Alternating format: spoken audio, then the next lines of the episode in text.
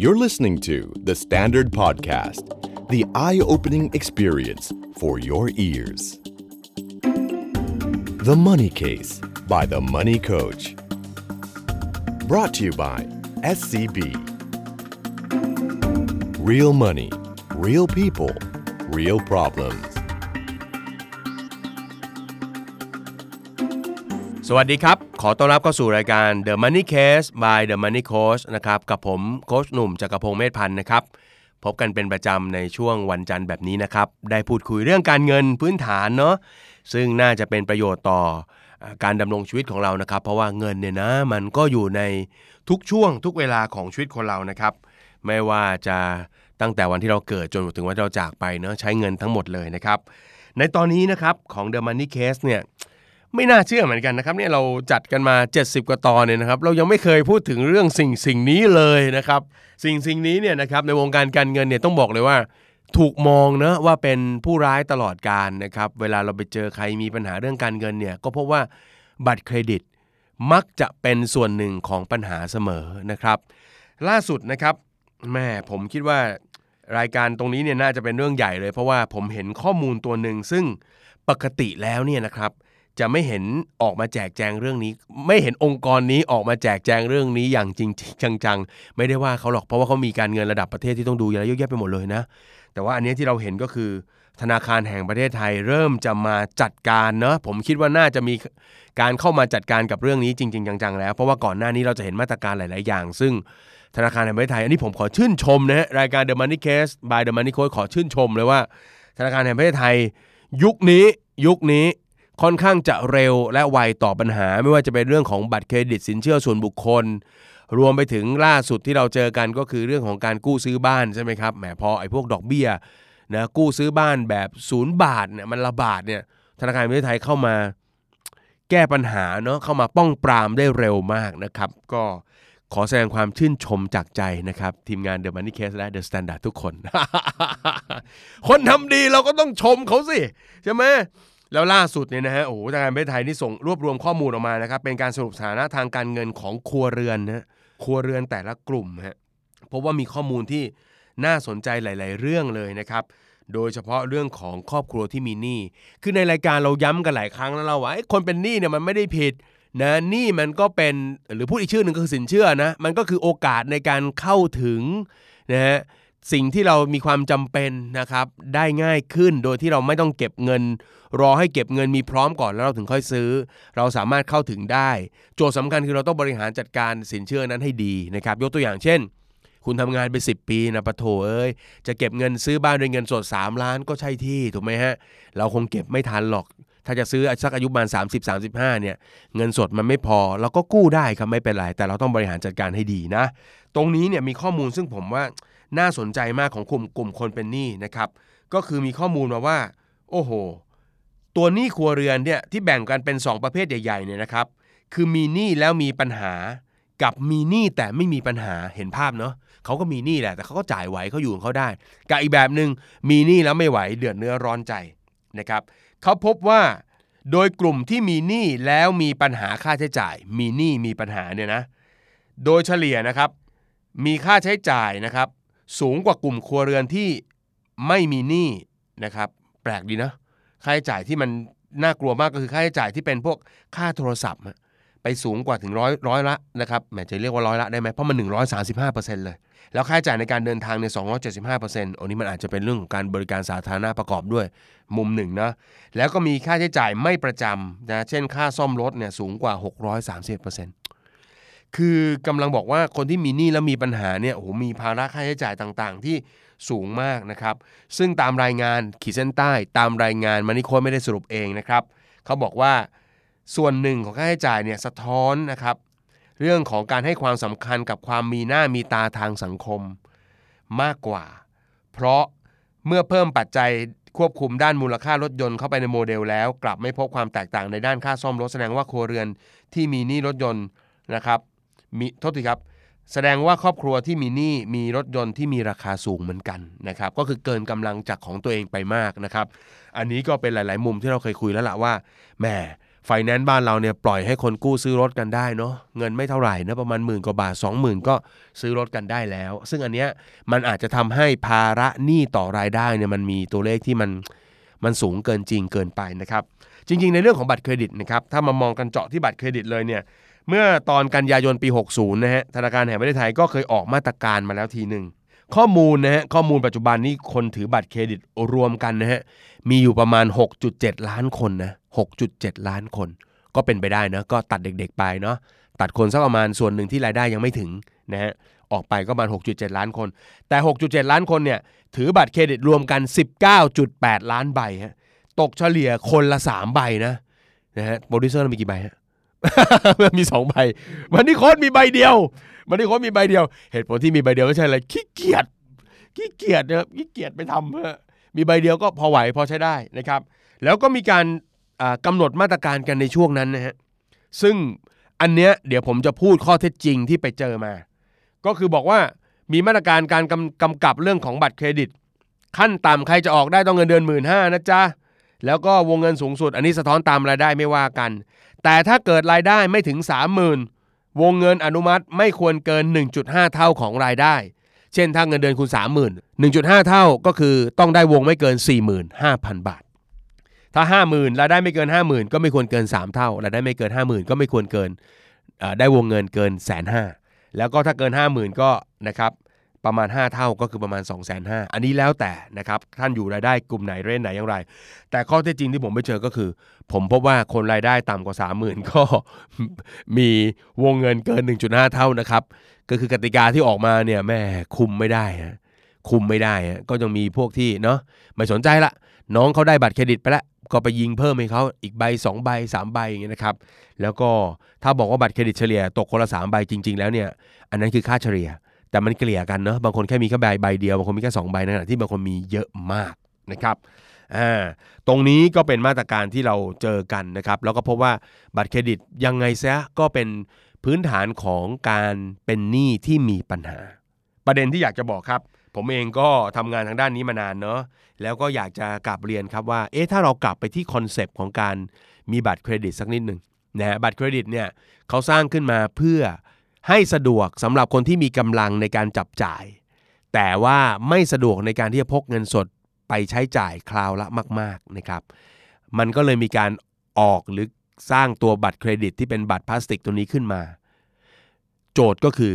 สร้างเพื่อให้คนที่มีเงินที่จะจ่ายได้ พกพาเพื่อความสะดวกสบายไม่ต้องพกเงินจำนวนมาก เขาไม่ได้สร้างขึ้นมา เพื่อคนที่จ่ายไม่ไหวนะฮะ คืออยากได้อะไรแล้วรูดไปก่อน แล้วค่อยไปคิดกันข้างหน้าว่าจะแก้ยังไง เพราะฉะนั้นเนี่ยมันเป็นการใช้บัตรเครดิตที่ค่อนข้างจะผิดวิธีมาก ๆเลยนะครับเเคสหนึ่งที่ผมได้เจอครับก็คือเจอมาจากตัวเองนะฮะตัวเองที่ผมเคยเจอนะครับก็คือบัตรเครดิต รวมบัตรกดเงินสด แล้วก็สินเชื่อส่วนบุคคลเนี่ยคนคนเดียวมีถึง 30 รายการ ผมก็ไม่แน่ใจว่าเอ๊ะมันออกไปได้ยังไงเยอะขนาดนั้น แต่นี่คือเรื่องจริงที่เจอนะเจอ แล้วก็พอไปไล่เรียงดูรายรับรายจ่ายเขาปรากฏว่ามันเอาไม่อยู่ ผมก็เลยไม่แน่ใจว่าปัจจุบันมีการควบคุมตรงนี้หรือไม่ว่า คนที่ออกบัตรเครดิตไปแล้วเนี่ยถ้าจะออกบัตรเพิ่มมีการตรวจสอบหรือไม่อย่างไร ธนาคารพาณิชย์มีการแหม่นะเข้มงวดกับตรงนี้มากน้อยแค่ไหน แต่ต้องบอกเลยนะครับว่าถ้าบริหารจัดการไม่ดีเนี่ยมันจะเป็นผลร้ายมากๆเลยนะครับทีนี้แหมเวลาเราจะแก้หนี้บัตรเครดิตเนี่ยนะมันก็ต้องบอกเลยว่ามันก็ต้องยากหน่อยนะครับ ลามไปมากเข้ากูรูการเงินหลายคนก็ชอบบอกว่าเนี่ยแก้ได้เมื่อไหร่ให้หักบัตรเครดิตไปเลย วันนี้ The Money Case by The Money Code คงจะไม่มาสอนแก้หนี้ให้วุ่นวายแล้วละ่ะเพราะว่าเราก็มี EP เก่าๆที่เคยคุยกันเรื่องนี้ แต่วันนี้ที่อยากจะคุยจริง ๆ เลยนะฮะที่อยากจะคุยจริงๆเลยก็คือการใช้บัตรเครดิตให้เกิดประโยชน์นะผมใช้ว่าบัตรใช้บัตรเครดิตยังไงให้รวยเน่เฮ้ยไม่เหมือนชาวบ้านชาวบ้านเขาใช้แล้วจนแล้วเราใช้แล้วรวยทำยังไงนะ อันดับแรกเลยนะฮะผมอยากจะคุยเรื่องของการใช้บัตรแบบbasic ก่อน แล้วค่อยไปสู่การประยุกต์นะฮะไปสู่การประยุกต์นะครับ basic ก่อนนะฮะการใช้บัตรเครดิตให้ถูกวิธีนั้น โดยส่วนตัวนะครับ อันนี้ของ The Money Coach เอง แล้วก็อยากจะแบ่งปันผมใช้อยู่อ่าสี่วิธีการดังต่อไปนี้ 1. ครับผมเป็นคนที่ไม่พกบัตรเครดิตเยอะนะฮะคือประสบการณ์ผมมีฮะสมัยที่เป็นหนี้เนี่ยนะผมก็เคยมีบัตรเครดิตประมาณ 7 ใบ 7 ใบ สมัยนั้นมันช่วยไม่ได้จริงๆนะครับ เครดิตมันดีดี ใครก็ให้นะครับ จริงๆ ไม่ใช่เลยหรอก ผมมาทำบัตรเครดิตในช่วงที่ตอนนั้นเนี่ย บริษัทข้อมูลเครดิตแห่งชาติมันยังไม่เกิดไง มันยังไม่เกิดนะ ไอผมก็ทำได้ทุกสิ่งทุกอย่างเหมือนกันอะว่าเคสเมื่อกี้เขาเยอะใช่ไหมสามสิบสมัยนั้นโค้ดหนุ่มก็ไม่ธรรมดาครับ 17 เลยทีเดียวนะ คือถ้ามีหลายใบเนี่ย ผมพบความจริงว่า พอเรามีหลายใบเนี่ย เราใช้ใช้ไปบางใบมันเริ่มเต็มเนี่ยเนาะและไอ้ใบบางใบก็บอกเออเปิดไปก่อน เปิดช่วยเพื่อนไออารมณ์เนี้ยฟีลลิ่งเนี้ยโคตรเจ๋งเลยพอมันบัตรบางบัตรมันเต็มเนอะบางวันวันดีคืนดีเราไปเดินห้าง ไปเจอสิ่งของต้องตาต้องใจเนี่ยนะไอการที่เรารู้ตัวว่าเรามีบัตรเครดิตอยู่เนี่ยแล้วใช้ไม่เป็นอย่างที่บอกไงเขาใช้เหมาะเหมาะคนที่มีเงินใช่ไหมไอเราไม่มีแต่เราอยากได้เนี่ยมันก็จะใช้ไปก่อนสุดท้าย มันจะพานไปหมดเลยว่าบัตรก็จะเต็มวงเงินกันไปเรื่อยๆ ในมุมผมเนี่ยนะฮะผมคิดว่าสัก 2 ใบอะกำลังสวยกำลังสวยเลย เพราะว่า เออมันก็มีเหมือนกันนะเราเกิดไปจับจ่ายอะไรขึ้นมา ปรากฏว่าไอ้บางใบมันเกิดติดต่อออนไลน์ไม่ได้ แล้วมันรูดไม่ได้ขึ้นมาเนาะเออมันมีอีกใบหนึ่งใช้ทดแทน อันนั้นก็น่าจะโอเคพอไหวนะฮะเพราะฉะนั้นผมคิดว่า 2 ใบกำลังดีนะครับแต่ถ้ามากกว่านี้เนี่ยผมคิดว่ามันจะยุ่งยากทั้ง 1 ก็คือเรื่องของความเสี่ยงที่เราจะเริ่มจับจ่ายเกินตัว และ 2 ก็คือความยุ่งยากในการต้องมาจำบางทีมันก็แบบเฮ้ยอันนี้จ่ายหรือยัง อันนั้นถึงงวดหรือยังถูกไหม ถึงคิวชำระหรือยังเพราะฉะนั้นมันก็เป็นการบริหารจัดการที่วุ่นวายเหมือนกันเนาะแล้วถ้าเกิดว่าเราจ่ายผิดจ่ายช้าก็มาเสียค่าปรับอะไรอีกวุ่นวาย เพียงมี 2 ใบก็น่าจะพอ อันนี้จากประสบการณ์ส่วนตัว น่าจะอยู่ในข่ายที่บริหารจัดการได้ อันที่ 2 ก็คือว่า โจทย์ของการใช้จ่ายบัตรเครดิตเนี่ยอย่างที่บอกมันคือมีเงิน แต่ยังไม่อยากใช้เงินตัวเองไม่ได้พกมาก็เลยใช้บัตรไปก่อนแล้วเดี๋ยวค่อยเอาเงินมาคืน ดังนั้นก่อนจะรูดทุกครั้งครับ หลักที่สำคัญ ต้องมั่นใจว่าสามารถชำระคืนเขาได้ ถึงจะรูดใช้จ่ายไป ที่ดีคือ มั่นใจว่ารูดเดือนนี้เดือนหน้าจ่ายเต็มอันนี้สวยงาม แต่ถ้าบอกว่าโค้ชมันจำเป็นต้องใช้จริงผมมีโน้ตบุ๊กต้องใช้อะลองลองลองไปดูพวกศูนย์เปอร์เซ็นต์สิบเดือนดูก่อนนะว่าศูนย์เปอร์เซ็นต์สิบเดือนมันมีข้อดีคือมันไม่โดนดอกเบี้ยไงเมื่อเทียบกับแบบนี้เนี่ย ถ้าคุณจ่ายไม่เต็มคุณโดนดอกเบี้ยถูกไหมฮะดอกเบี้ยมันคิดจะสองส่วนด้วยนะ คือดอกเบี้ยจากยอดการใช้จ่ายและยอดคงค้าง ถ้าคุณจ่ายเขาไม่เต็มจำนวน ดังนั้นถ้ามีความจำเป็นต้องใช้อะไรดูก่อนว่าเราจ่ายไหวไหมถ้าจ่ายไหวรูดไปเลยไม่เป็นไรเดือนหน้าเราก็จ่ายเขาเต็มจำนวน แต่ถ้าไม่ไหวต้องถามตัวเองว่ามันมีออปชันมีทางเลือกไหมอย่างเช่น0% 10 เดือน ถ้าได้แล้วเราดูว่าไอยอดผ่อนรายเดือนเราไหว อันนั้นก็โอเคกันไป ไม่ว่ากันเพราะไม่ต้องมาเสียดอกเบี้ย ดอกเบี้ยบัตรเครดิตแพงมากนะครับ18%เลยทีเดียวนะฮะ ออสามครับ ถ้าจำเป็นต้องจ่ายนะถ้าถึงงวดจ่ายที่ดีที่สุดก็คือ จ่ายให้เต็มจำนวนไปเลย โดยปกติมันนี่โค้ดทำอย่างนี้ครับ เป็นวิธีที่มันจะดูตลกตลกน่ารักน่ารักหน่อยแต่ว่าผมใช้มาแล้วก็ได้ผลจริง ๆ คือผมเองเนี่ยเป็นคนใช้บัตรเครดิตเนี่ยเดือนเดือนหนึ่งเยอะมาก เพราะมันก็สะดวกดีนะก็จ่ายไปก่อนจ่ายไปก่อน สิ้นเดือนเราก็เอาเงินไปคืนเขาเต็มจำนวนนะครับผมเป็นคนชำระเต็มจำนวนอยู่แล้ว ก็เลยไม่โดนดอกเบี้ย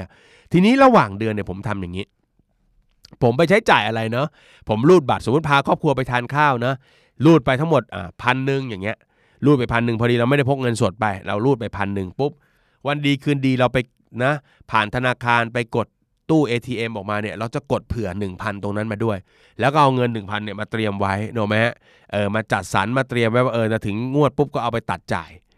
นะครับเอาไว้ในบัญชีที่เอาไว้เตรียมจ่ายหรือจะโอนเอาไว้รอเลยก็ได้ว่าเออเดี๋ยวนี้มันก็ง่ายขึ้นใช่ไหมถ้าเป็นแต่ก่อนผมนี่ต้องเก็บใส่กระปุกรอไว้แล้วก็สิ้นเดือนก็เอาใบแจ้งหนี้ไปพร้อมกับเงินที่เราเก็บออมเนี่ยเอาไปคืนเขาเต็มจำนวนได้เลย แต่ถ้าเป็นสมัยนี้เราก็ใช้วิธีการตัดใส่บัญชีที่เราเอาไว้หักของบัตรเครดิตก็ได้ มันก็ช่วยให้เราจ่ายได้ตรงเวลาด้วยนะ แล้วก็มีจ่ายเขาแน่นอนนะครับเพราะว่าบางทีมันต้องระวังนะ บางทีเราเผลอเผลอไปไผลนะรูดนู่นรูดนี่รูดนั่นสุดท้ายเป็นไงฮะ เออเราไม่ได้เตรียมเงินแล้วก็มีปัญหา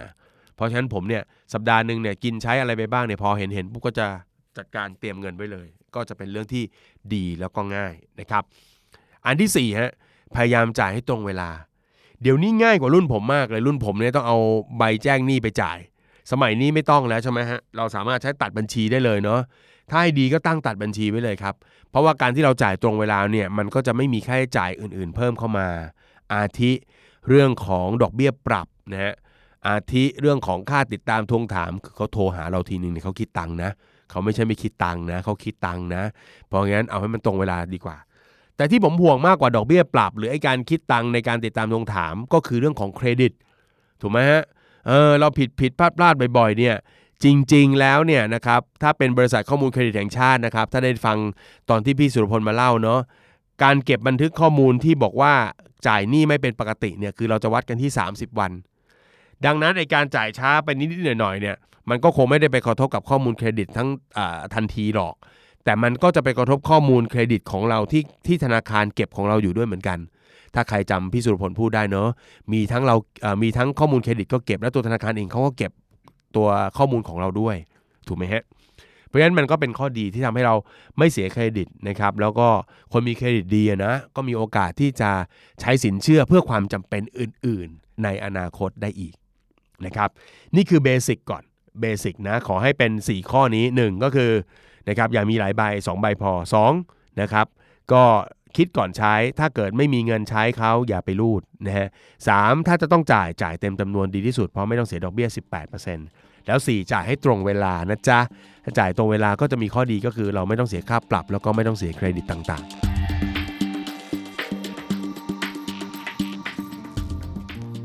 คุณผู้ฟังครับ ถ้าคุณเป็นคนที่ชื่นชอบไลฟ์สไตล์ กิน เที่ยวช็อปในประเทศแถบเอเชีย ชอบกินอาหารญี่ปุ่น ชอบบินไปเที่ยวเกาหลีใต้ หรือชอบไปช้อปปิ้งที่ฮ่องกง เราขอแนะนำนี่เลยครับ บัตรเครดิต SCB JCB Platinum บัตรแรกและบัตรเดียวที่ให้เครดิตเงินคืน 3%ตั้งแต่บาทแรก เมื่อใช้จ่ายในญี่ปุ่น เกาหลีใต้ ฮ่องกง สิงคโปร์ และไต้หวันครับ ฟรีค่าธรรมเนียมแรกเข้าและรายปีตลอดชีพ ส่วนลดสูงสุด 50%จากร้านอาหารชั้นนำทั้งในไทยและต่างประเทศ และยังมีประกันการเดินทางต่างประเทศ ที่ให้วงเงินคุ้มครองสูงสุดถึง 4.5 ล้านบาท รวมถึงสิทธิ์ใช้บริการห้องรับรองที่ JCB Airport Lounge ด้วยครับ สามารถสมัครบัตรได้ง่ายมาก ๆ ผ่านช่องทางดิจิตอลแบบ 100%เป็นครั้งแรกได้แล้ว ที่แอป SCB Easy นะครับ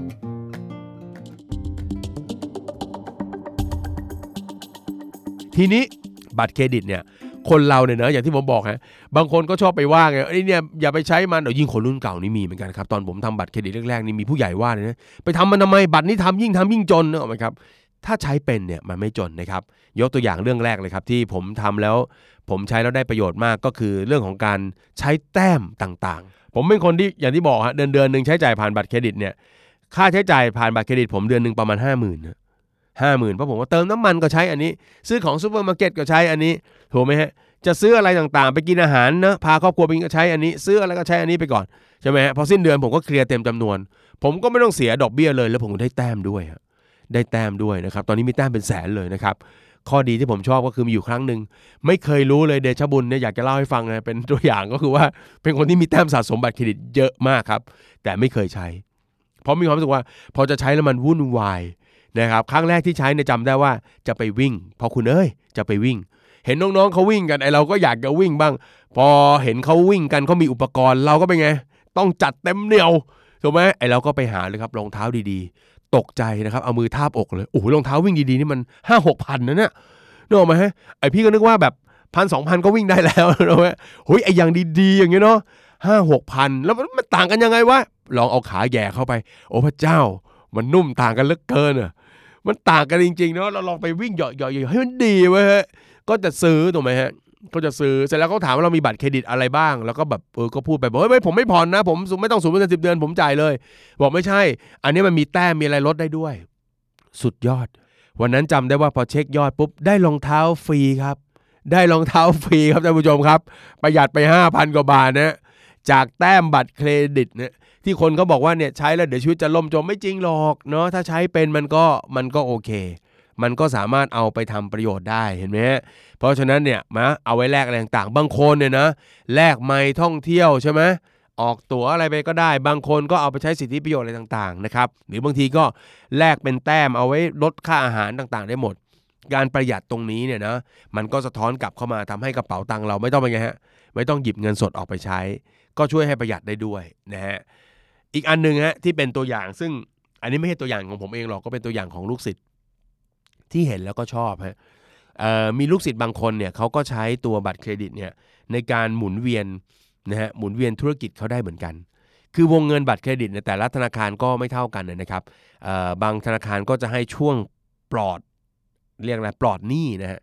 ปลอดหนี้อยู่ช่วงเวลาหนึ่งนะก็คือ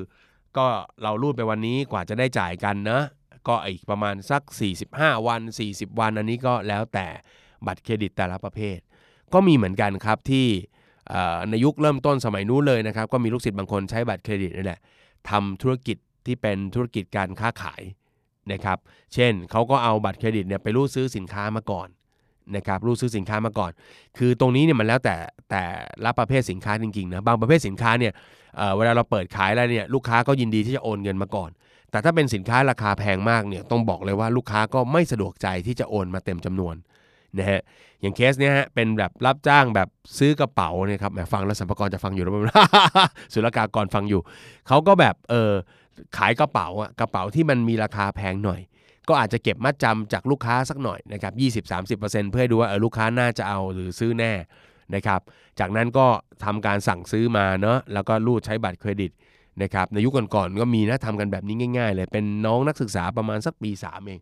นะฮะก็รูดบัตรเครดิต แล้วก็ เอากระเป๋ามา จากนั้นก็ได้เงินลูกค้ามา เขาก็บริหารเป็นบริหารดีครับ พอได้เงินมาปุ๊บเขาก็เอามาจัดการเคลียร์กับหนี้เนาะก่อนที่จะถึงอรอบชำระใช่ไหมฮะเขาก็เคลียร์หมดไป มันก็ทำให้เขาไม่ต้องเสียอดอกเบี้ยเลยนะครับ มันก็เป็นการใช้เงินคนอื่นแบบหนึ่งเหมือนกันนะครับ ภาษาของนักลงทุนเขาจะเรียกแบบนี้ว่าเป็น OPM หรือ Other People Money นะครับ Other People Money หรือการใช้เงินคนอื่นมาจัดการกับการลงทุนหรือกิจการก่อนเนี่ยเป็นเรื่องที่มีข้อดีแล้วก็มีความเสี่ยง ถ้าบริหารจัดการไม่เป็นนะครับยกตัวอย่างเช่นนะเอาง่ายๆนะฮะผมเจอเรื่องง่าย ๆ เลยที่คนเราเนี่ยพังกันง่าย ๆ เวลาเราไปรูดบัตรเครดิต เช่น ไปนั่งร้องเพลงคาราโอเกะนะครับจิบเครื่องดื่มกับเพื่อนๆสักนิดหนึ่งพอไปถึงปุ๊บเราเป็นคนหยิบบัตรเครดิตขึ้นมา เพื่อจะจ่ายไปก่อน เพื่อนๆที่ที่อยู่ในห้องอีก 3-4 คนที่ไปแชร์ด้วยกันก็จ่ายมาเป็นเงินสดให้กับเรานะครับเราก็สิ้นเดือนก็มีภาระหน้าที่ต้องไปเคลียร์หนี้บัตรเครดิต เชื่อไหมครับ มีหลายคนที่มึนแล้วก็ไม่ได้จัดการให้ดี เงินที่เพื่อนๆอีก 3-4 คนเนี่ยแชร์กันเข้ามาเข้ามือเข้ากระเป๋า ใช้เกี้ยงเลยฮะใช้เกี้ยงใช้หมดด้วย ใช้เกินจากที่ควรจะใช้ปกติเพราะเงินมันอยู่ในมือเนี่ยเนาะบางคนนี่กด ATM มาเยอะไม่ได้ใช้เท่าไหร่มีเท่าไหร่ก็ใช้หมด มีเงินมาอยู่ในมือเยอะพวกก็ใช้หมดอะพอหมดปุ๊บปลายเดือนตายล้วเป็นไงฮะพอจะถึงงวดที่ต้องจ่ายหนี้บัตรเครดิตก็เป็นไงฮะ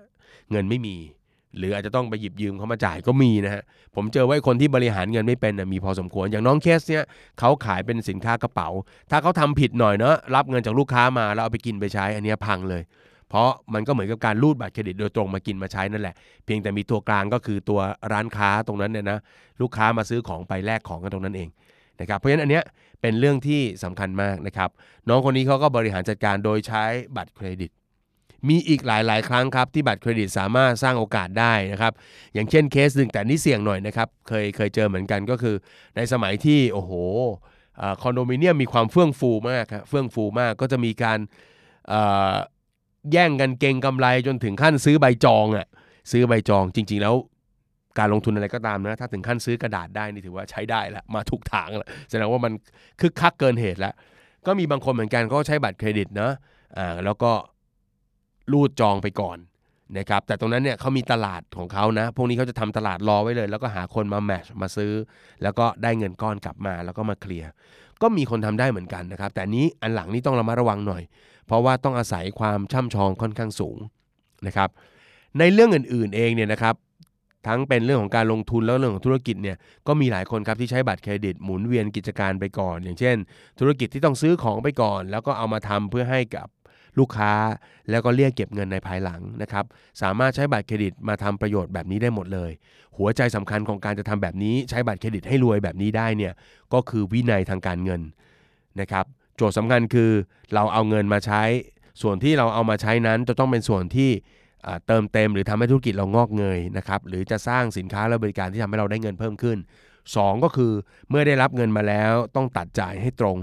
นะครับอย่าเอาไปใช้ก่อนอย่าเอาไปใช้ผิดประเภท ชอบมีพวกคิดว่าไม่เป็นไรครับโค้ชใช้มันไปก่อน แล้วเดี๋ยวนะเดี๋ยวถึงเวลาก็มีเงินอยู่ดีแหละไม่ต้องกลัวไอ้การไม่คิดไม่จัดสรรไว้ก่อนเนี่ยสุดท้ายพังนะครับสุดท้ายพังนะฮะ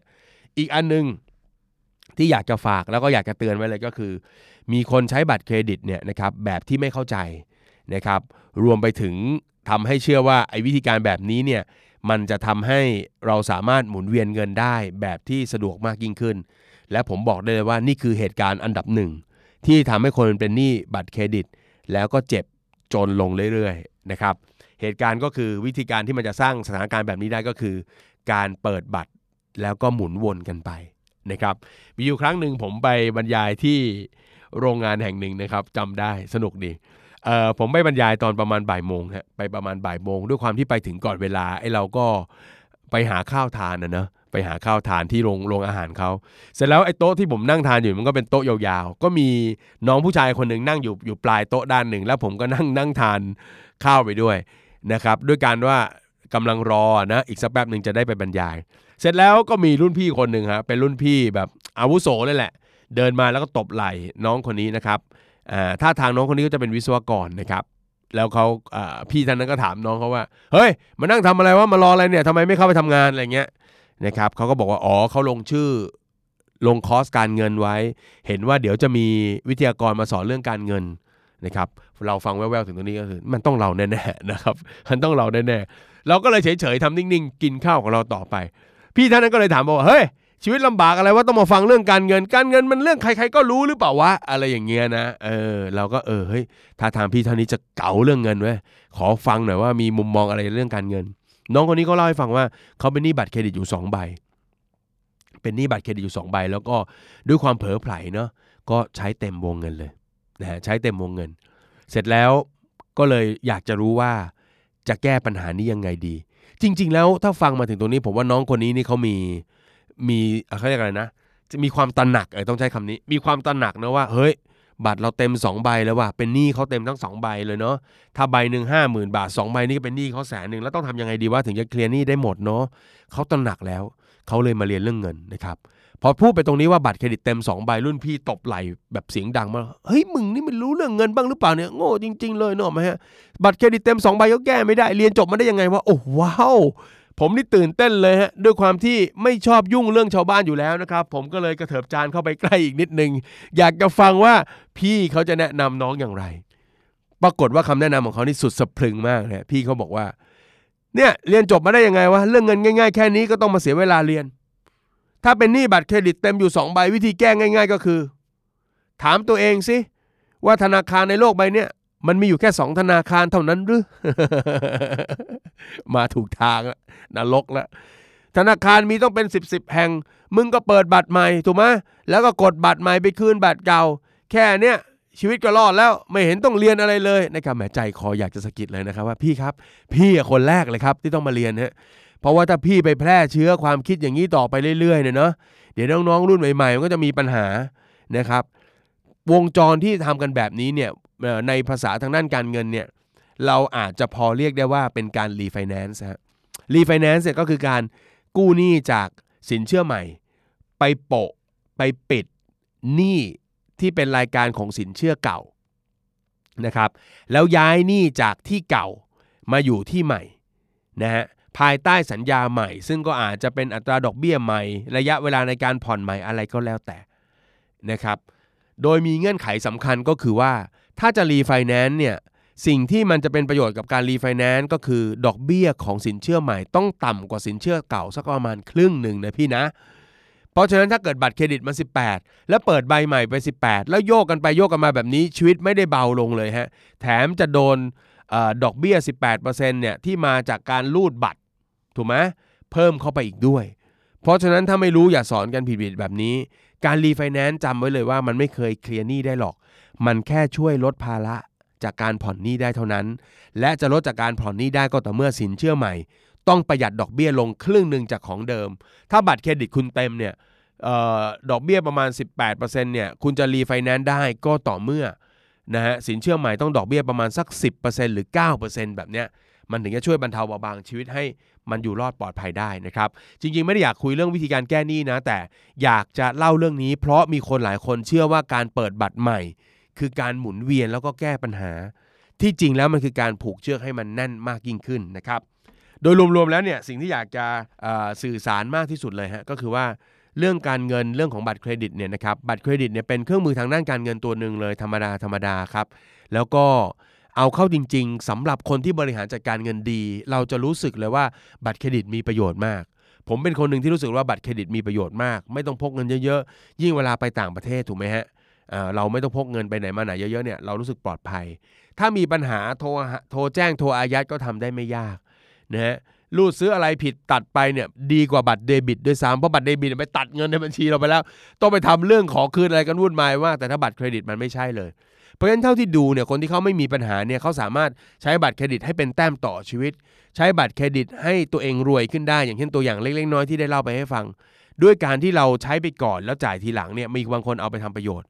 แต่ตรงกันข้ามฮะสำหรับคนที่ไม่ชอบ แล้วก็จะชอบว่านี้บัตรเครดิตว่าเป็นเรื่องเลวทราม หรือเรื่องเลวร้ายเนี่ยเป็นเพราะว่าเราเองนั่นแหละที่บริหารเรื่องการเงินไม่ดีพอบริหารเรื่องการเงินไม่ดีปุ๊บเราก็จะเป็นคนหนึ่งที่สาบส่ง แล้วเมื่อไหร่ที่บริหารการเงินไม่ดีบอกเลยครับ ระหว่างคนที่เขาจ่ายตรงเวลาจ่ายเต็มดอกเบี้ยไม่มีเลย กับที่จ่ายไม่ดีเราจะโดน 18%ถ้าเรา